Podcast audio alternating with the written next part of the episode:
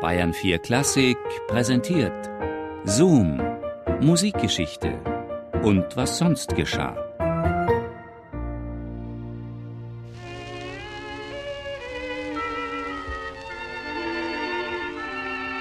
Ellenlange Beine, den Körper zur Schau gestellt, ein lasziver Augenaufschlag, dazu dieses von oben aufs Gesicht strahlende Licht, was die Nase so verführerisch lang macht.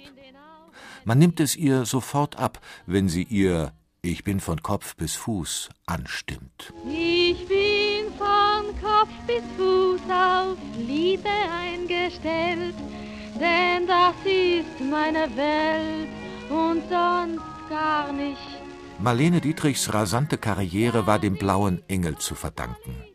1930 drehte Josef von Sternberg den Film, in dem ein reichlich verschrobener und pedantischer Lehrer namens Immanuel Rath einer Varieté-Sängerin verfällt.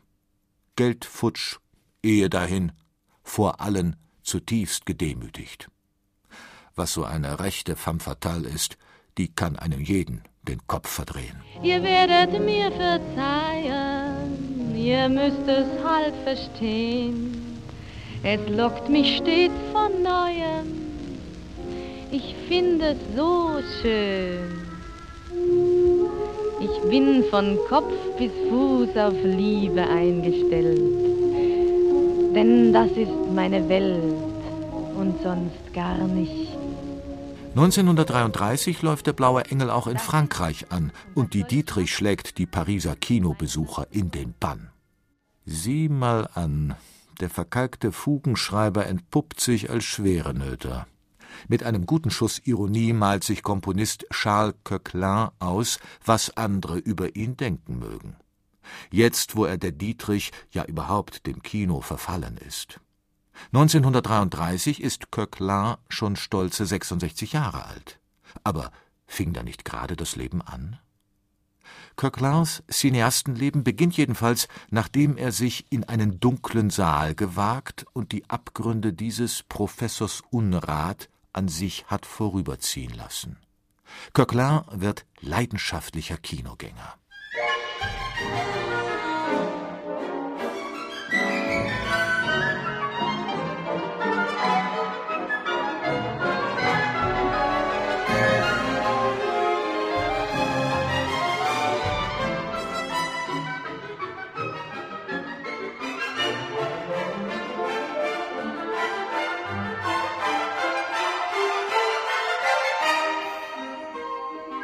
Dabei treibt ihn ein hehres Ziel, nämlich Musik zu komponieren, die der Kunstgattung Film ebenbürtig ist.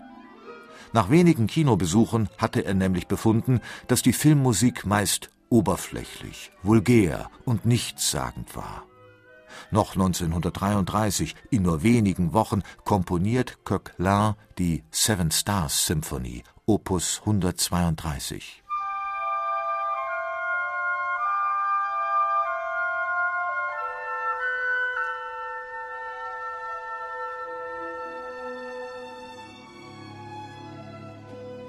Göttin, Königin, ich muss um Verzeihung bitten, dass dir in dieser Symphonie der sieben Stars nur ein so kurzer Satz gewidmet ist.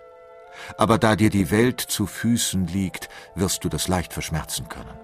In diesen wenigen Takten einer Hymne wollte ich die reine Linie deines Gesichtes besingen.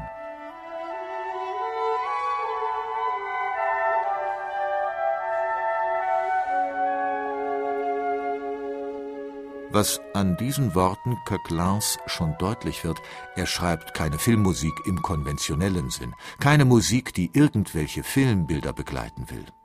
Denn schnell hatte Coquelin erkannt, dass sein Ideal einer anspruchsvollen Filmmusik kaum umsetzbar sein würde. Statt also laufende Bilder mit nebenher laufender Musik zu untermalen, komponierte Coquelin unabhängig vom Film und doch beeinflusst von den Filmgrößen.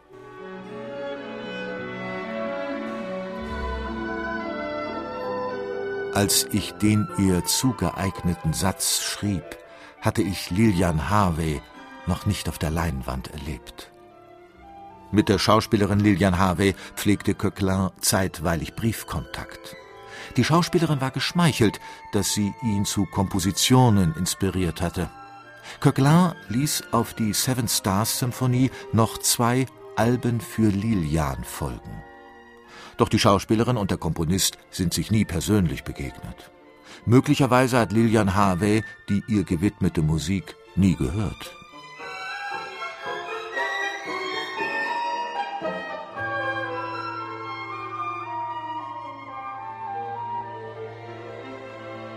Nur eine einzige Komposition von Coquelin ist jemals in einem Film verwendet worden. Allerdings in einem Dokumentarfilm. Bei all der Faszination, die das Kino auf ihn ausübte, blieb Coquelin auch in seinen filmischen Kompositionen ein Klangkünstler. Gemächlich und mit großer meditativer Ruhe lässt er Bögen schwingen, Orchesterfarben aufblühen und fängt uns und die porträtierten Schauspieler in faszinierenden Stimmungen ein. In meinen Variationen über das Marlene Dietrich-Thema soll man nicht etwas suchen, das es hier nicht gibt, nämlich einen musikalischen Kommentar zu den Verführungsszenen im Blauen Engel. Ganz im Gegenteil. Man findet hier Schumann, durchwirkt mit Fauré und, wie ich meine, auch Charles Coquelin.